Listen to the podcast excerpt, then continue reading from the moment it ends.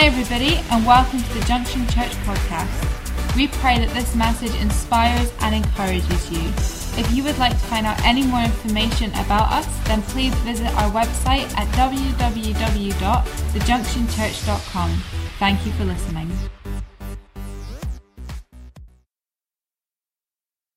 I just want to say that we're continuing the series this morning, the 40 Days of Thanks. Uh, I think we must be around about day 20, 21? Day 22. Day 22. So we are halfway there. Uh, we have had the opening nine, and we're going to do the back nine, or the back 20, or the back 18. And uh, it's going to be phenomenal. And i have been enjoying it, reading it every morning. Uh, most mornings, I'll be honest. I'm in church. Uh, and you know, I, I, hope that you guys are doing it as well. And, and I want, want, to encourage you as well. It's not too late. If you haven't uh, maybe signed up yet, then you can still sign up. We still have another sort of uh, two, three, two weeks, two, three weeks of, uh, of awesome devotionals where we are just finding out about God and thanking God and just opening up our minds to, to that whole sort of uh, that sphere and that, that, that attitude of gratitude. And uh, so I encourage you to uh, continue with that. And, and I'm going to be speaking today on thanks, surprisingly, within the 40 days. I don't know what that was, but I didn't like the sound of it one little bit. This, this week, this week, I'll move on, I'll move on. This week, uh, my wife on Thursday night, uh, another Macmillan Trust thing run by uh, Judith, went to a clothes swap uh, in the church. I think it was Thursday night. And uh, she came back very pleased with herself. And she said, James, James, James, don't, don't thank me now, but look what I have for you. And she pulled out these three jumpers, uh, and, and she was very proud of them. And she's like, James, I got these for you in the clothes swap. And I, my initial thought was, either they are much closer to me than I realize, or they look ginormous. Turned out, double extra large which, you know, was a wonderful compliment from my wife. and to sort of try and make amends, she said, well, you know, you could, when we go out for walks, you know, on those cold winter days, you could wear it. And I just thought, what, and do an impression of a sailboat? And Come on, kids, jump aboard the HMS Billowing.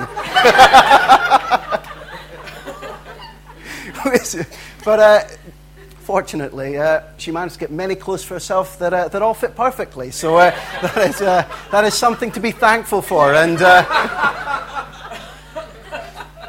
but, you know, these, the, the, event was sort of all people bringing stuff and sharing it. And, and, and I, from what Laura said, it was an amazing event. It was a great turnout. Everyone had an awesome time. And, and, and most people left with clothes that fit them and their families. Uh, it might be quite funny because it might be like you were wearing something one week and then you see somebody else wearing the same thing. We might all be wearing the same clothes. we just sort of switch them around a little bit. But it's but you know what? It's you got to thank the, the generosity and uh, the participation of people. You know, people wanted to be a part of it. What people wanted to give into to this great charity and, and to just be a contributor. And I have a verse for you here from uh, 1, uh, 1 Chronicles, Chronicles 29, uh, verse 14. And it says, But who am I and who are my people that we should be able to give as generously as this? Everything comes from you, and we have given you only what comes from your hand. Wow.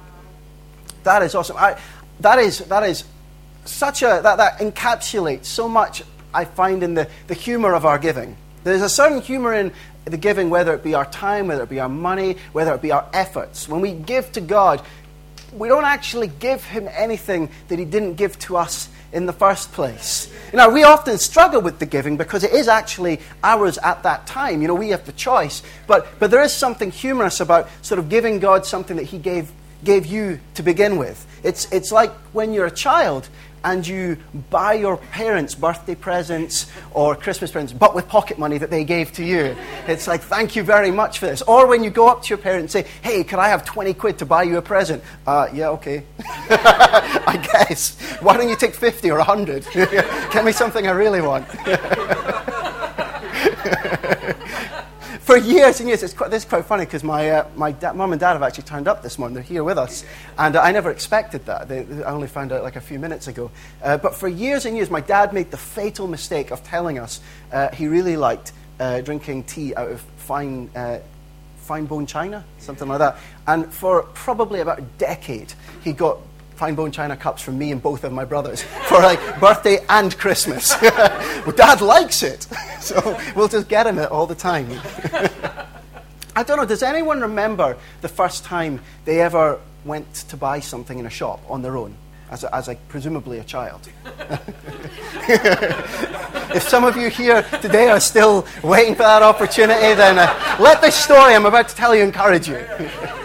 But uh, mine was, uh, I would have been maybe seven or eight years old, and uh, me and my younger brothers had decided for an adventure to run away from home. Uh, and there was nothing wrong with home, but it just seemed like a really good idea to do. Like uh, Huckleberry Finn had done it, and uh, so Tom Sawyer, so why wouldn't we? And so, but like, you know, in, in, true sort of Hamilton fashion, we felt we had to sort of uh, preempt this by writing a letter to explain to our parents what was happening. And we, uh, we left, we, actually what had happened was I had reappropriated funds, that's a polite way of saying stealing, uh, some money from my parents in order to fund our great escape. And uh, we made our first port of call, which was really about as far as we'd ever been from home, which was the corner shop, which was surprisingly around the corner. And uh, we went to the corner shop, and I said I was about seven or eight years old. I, I could count, but barely. And my brother, we were going to buy some sweets. And my brothers, who were both younger than me, just started piling the sweets on the counter. Oh, can we have this? Can we have this? And there's just this pile that just started going up. And although I wasn't 100%, I wasn't totally naive to the, uh, how much things cost, I had this dreadful sense of foreboding that I did not have enough money in my hand to be paid for this. I had like 50 pence. My brothers are throwing like everything. Oh, we'll get a double Mars bar, will we? And, uh, and uh, this pile, and I, I just have this really vivid memory of just looking at my hand and just having this sickening feeling that what was in it was nowhere near, near, enough to sort of clear this bill. And as this sort of like nightmare is unfolding and sort of reaching its crescendo, where I know this person on the other side of the till is about to ask me can I pay for this? Uh, my dad, who had clearly just read the letter, came running around the shop, panting, and uh, I can only imagine how terrified he must have been. If I woke up to find a letter from my kids saying they're going to run away from home, I'd be like, oh my goodness. But he, fortunately, he knew how predictable we were, and we, he came around and got us. And I remember just this relief just thank goodness dad's here to rescue us. And he sort of settled the bill and he, and he, and he took the sort of the sweets. But the funny thing was this, that the sweets were now his. Uh, they were bought, incidentally, with ill-gotten gains from him in the first place. Uh, and I'm sure he probably had to add uh, some funds to, uh, to, sort of clear the debt. But he took the, took the sweets. And I remember having a bit of a problem with that. Uh, I know, what an ungrateful child. Eh?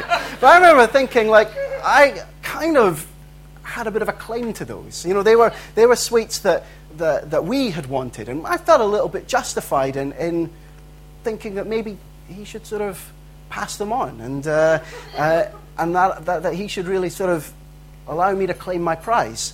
And I think sometimes in our walk with God uh, as, as Christians, we sometimes think the, the, the, promises and the gifts of God are something that we deserve by virtue of the fact that we're a Christian. We, because we're a Christian, that everything that God has promised, all of his gifts, all of those things are something that we deserve. That we deserve those things. Well, uh, I think God puts it really clearly in uh, Job 41 11.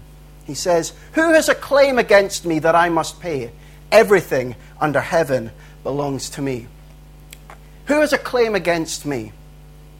If we come here, if we come before God with this idea that God owes us something, because we have uh, decided in our uh, wisdom that, that we are going to sort of dedicate our lives to God, and because of that, God is now in some way indebted to us, that is a, a serious miscalculation. That is, that is not how God rules. You know, that's, that's not who God is. Before we can walk in the fullness the absolute fullness of his pro- promises, there really needs to be an appreciation. There needs to be an appreciation on the inside of us of who God is, what He has done, how He moves, and where He is positioned in our lives. We need to have a real understanding of His nature and His character. You know, when we're, and I'm talking about walking in the fullness of His promises, in, uh, walking in everything, to realize His promises is not a matter, matter of adding what He has, but allowing what He has to transform us. It's not a matter of addition, it's a matter of transformation. See, what I had in my hand wasn't enough. And although adding to it fixed it, in our lives, you can't just add to what we are, the shortfall is, and that makes everything right. You know, there's, there's, there's a transformation that needs to take place. Our lives are also, they're not changed on our own terms. Often we would like them to be. Often we present that to God as, as the, uh, the solution to whatever problem or issue we might face. But they are solutions that are very much on our terms. See, we are changed according to who He is and who we understand Him to be, how He has revealed Himself in our lives. Uh, I would imagine many of you here would, have, uh, would remember the uh, very famous and iconic singer Johnny Cash. Now, he died about, I think, probably 12, 13 years ago. But uh, he was very famous. They made a film about him. And uh, he was a really interesting guy. He was a Christian, but he was a Christian who, uh, you know, was very open about the fact that he had uh, long periods of his life where he would backslide and he would write these songs. He was tremendously talented at writing very uh, melancholy songs, you know, very, some ways very sad, and, and they were his best songs. He wrote some, uh, some praise songs, and, and in my honest opinion, they were utterly dreadful. they were really terrible songs. But, but he had talent uh, to, to write these sort of very melancholy, uh, sad songs, and I think Pastor Kevin said it last week, is that uh, you know, we're very, it's very easy for us to write about those natural things, but to, to push into something that, that talks of the glory of God is actually something much more difficult because it's not so much in our nature, it's about sort of interacting with His. But uh, he died, when he, just before he died, he, he released a, an album, and uh, the, the song, the signature song from that album was uh, very inspiringly called Hurt. Uh, and the final line of it, I, I, I, really like the song, but the final line of it, uh, he says, I would keep myself, I would find a way. And the song talks greatly. It's a summation of his life, a talk about the regrets of his life, some of the hurts that he feels as if he might have caused other people. And, uh, but then you hear this final line I would keep myself, I would find a way. And, you know, it sounds quite stirring. It sounds like, you know, regardless of everything that went on, regardless of whatever circumstances, he knew in himself that he would always be the success that he is today, uh, regardless of how things might have changed. But although that's the way it kind of comes across, I, I just feel like that isn't at all what he's saying. The tone of the song is one of regret. It's one of sadness of uh, what, he, what he'd done wrong and, and the way that probably it had affected the people around him. And my belief is that when he wrote those words or, or when he sang those words, that really what he was saying was that even if he had been a million miles away from the circumstances he'd been in, even if he'd been in totally different circumstances, he doesn't feel as if he could have escaped the failings and the weaknesses that were upon his life. Because they were failings and weaknesses that would have followed him anywhere he went. And so, what he was really saying was, you know, I, I, I, could have had talent, I could have not had talent. I could have, you know, been very famous, I could have not been famous. But my failings are something that I couldn't change on my own. They weren't something that I could do anything about on my own. And so, therefore, I would be doomed to sort of, you know, sort of have those things happen regardless of where I am, regardless of what my circumstances were.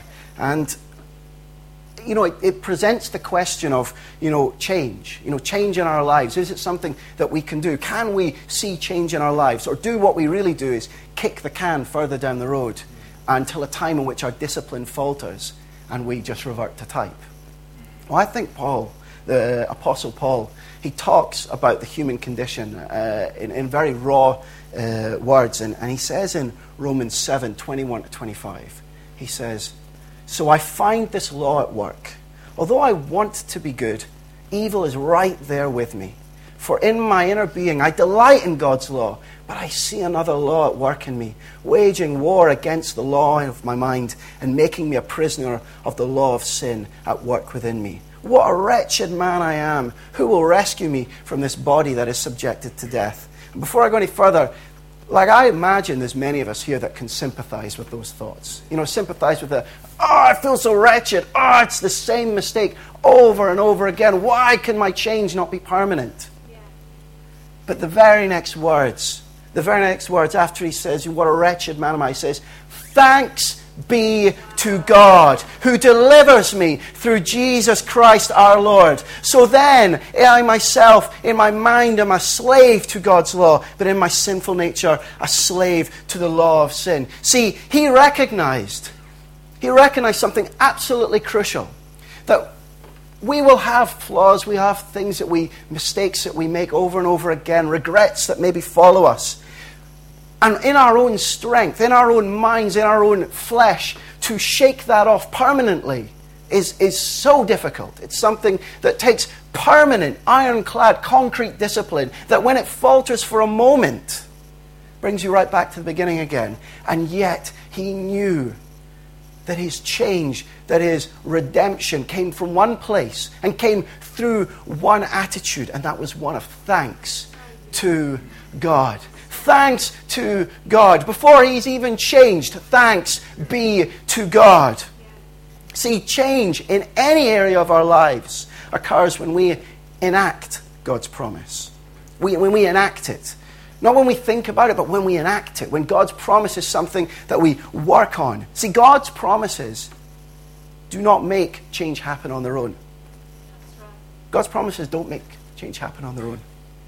We are we are not redeemed through our own deeds. We all agree on that. We're not redeemed, redeemed through our own needs, our own deeds. However, God does not redeem us against our will. He doesn't redeem us against our will. There are many people whose will is not to be redeemed, and they aren't redeemed.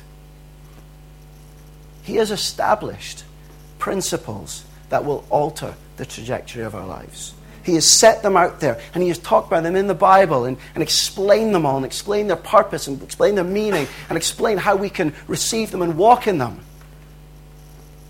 But He does not make us take that path. In 1 Corinthians 1, verse 4 to 5, it says, I always thank my God for you because of His grace given you in Christ Jesus. For in Him you have been enriched in every way with all kinds of speech and with all knowledge. See, God wants to change the trajectory of your life. He wants to alter the course and take it to one that just walks in the fullness of His promises. But I think of this much like climbing a staircase. See, if you want that view, if you want that to be the view of your life, to have a life enriched with the fullness of God, then you have to be willing to walk up the stairs to get to that view. See, otherwise, you know, otherwise your, your, your circumstances may change, but your mindset won't. Unless that's where you want to go, your circumstances might alter. They might get better, they might get worse, but your mindset has not changed. Because, because in order for it to be changed, it would have to be changed in spite of yourself. And that's not the way it works.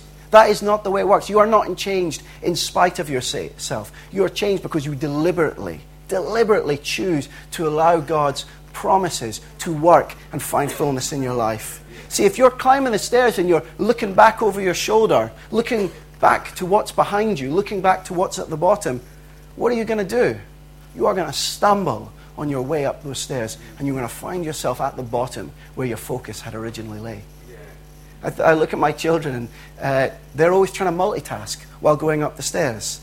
They're always trying to carry something that's like the size of them. And you try and take it away because you understand that, that even as an adult, trying to walk upstairs and doing something else at the same time can, 50% of the time, end up with you doing something you don't want to do. And as a child, where the stairs are like half their height, you know, for them to multitask, for them to try and lift, take a burden with them up a stair, it doesn't work. You end up at the bottom. To climb those stairs, to lift the foundation of your life on God's principles. That has to be the only focus. He has laid out these principles, these principles that go up and up and, and, and go towards a trajectory that is His fullness, that is change, that is everlasting change. And we have to lift our foundation of our lives onto those principles, up those stairs. Allow God to just move us in that direction. He has placed them there. Those principles are firm foundations. In what's fact, they're actually even firmer foundations than anything else that we might have our lives sitting on right now. Who knows that? Amen? Amen. Those are the firm foundations. But they require us to lift ourselves onto something new. To offer thanks, to take his, uh, to, to, offer thanks, as, as Paul said, to, to give thanks, to start with thanks, is to, to offer up, to take a stance of humility towards God. Pardon me. And thankfulness, a thankful heart is a humble heart. A thankful heart is a humble heart. I, uh, I, I, go offshore from time to time, and the, the vessels that I go on are predominantly crewed by, uh, by Norwegians, because it's, uh, it's a Norwegian company I work for. And some of the Brits have a bit of a, a grumble at the fact that they, they, they have this idea, in some instances, that the, the Norwegians can be quite abrupt and a little bit rude. And the reason they think that is because they don't, as a habit, say please and thank you as much as, as we would traditionally here. And they have this idea that that, that, that, makes, that must be, that's kind of a rudeness.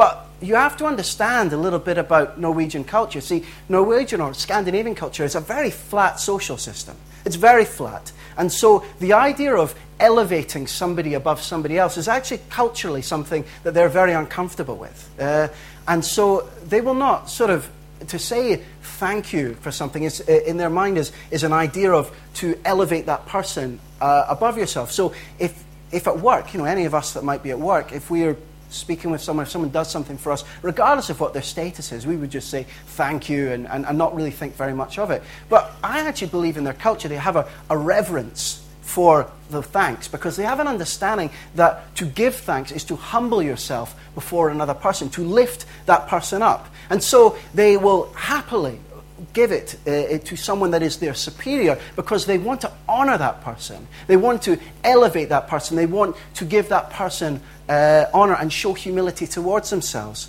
Uh, and they don't just throw that word around. They don't throw it around uh, because I feel as if they have an appreciation, a different appreciation. And culturally, it's just one of those different, different things that you just get used to. But I just believe they have this, this idea and this, this, this reverence for that word that they, they want, they understand that to, to use it is to use it in a way that would humble themselves and honor another person. I think, think about sometimes the way we use it. We had a, a leaving card go around work this week, and uh, there was uh, this person who was leaving. And the little area that I was sitting in, uh, we were all kind of looking at the name, and none of us actually knew who the person was. And we weren't, oh, well, we weren't 100% sure. We're like, is it that person? Is it this person? We didn't really know.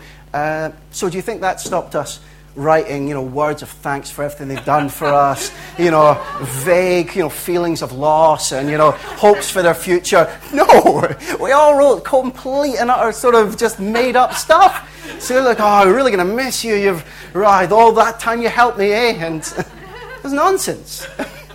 but like, there's a sort of a feeling that, you know, we just, we just throw that word out there. And yet, thanks is a word where we humble ourselves and we, we show honor where we give it. 1 Thessalonians 5, verse 18 says, Give thanks in all circumstances, for this is God's will for you in Christ Jesus. For this is God's will for you in Christ Jesus. See, a humble heart is a heart that can be taught and can be molded into something new. See, a haughty heart is prickly. And you can imagine trying to take a piece of clay that's got prickles in it, and you, you just can't, you can't mold it. It's trying to teach someone who's proud. Have you, ever, have you ever been asked a question by someone, and you're halfway through answering it for them to then tell you what they think their answer is? And they're like, You don't have any interest in telling me or asking what I think. You just wanted to show me how clever you are. No, there's, there's no humility in that. See, a thankful heart knows what it is to receive and knows what, and, and appreciates what it is to be in need.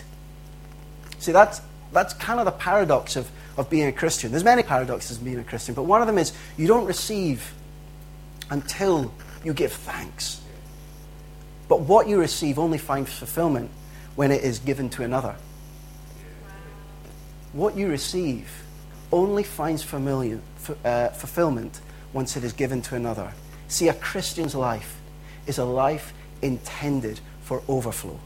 It's a life intended for overflow, that it would be a cascade of grace. It would be a cascade of grace. We are not intended just to brim ourselves before God, but we are intended to be part of the flow. We are intended to be part of the flow, not the end product, not a big lock that just fills up and gets fat and lazy, but one that just cascades grace upon those around us. It says in 2 Corinthians 9, verse 11 to 12, You will be enriched in every way, so that you, will be, you can be generous on every occasion. And through us, your generosity will result in thanksgiving to God. This service that you perform is not only supplying the needs of the Lord's people, but it is also overflowing in many expressions of thanks to God. Many expressions of thanks to God. We are enriched, and we are enriched so that our lives are blessed, but also that the lives of every single person around us are blessed.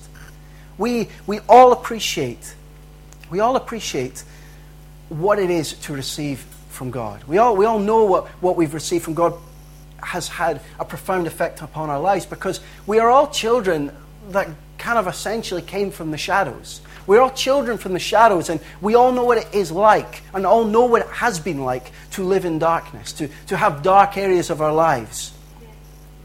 We all know what it is to receive God's life, light.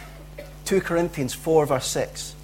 For God, who said, Let light shine out of darkness, made his light shine in our hearts to give us the light of the knowledge of God's glory displayed in the face of God.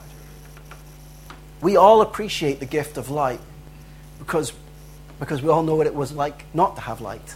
And because we know what it was not, not to have light, we also know what a gift it would be for the people around us.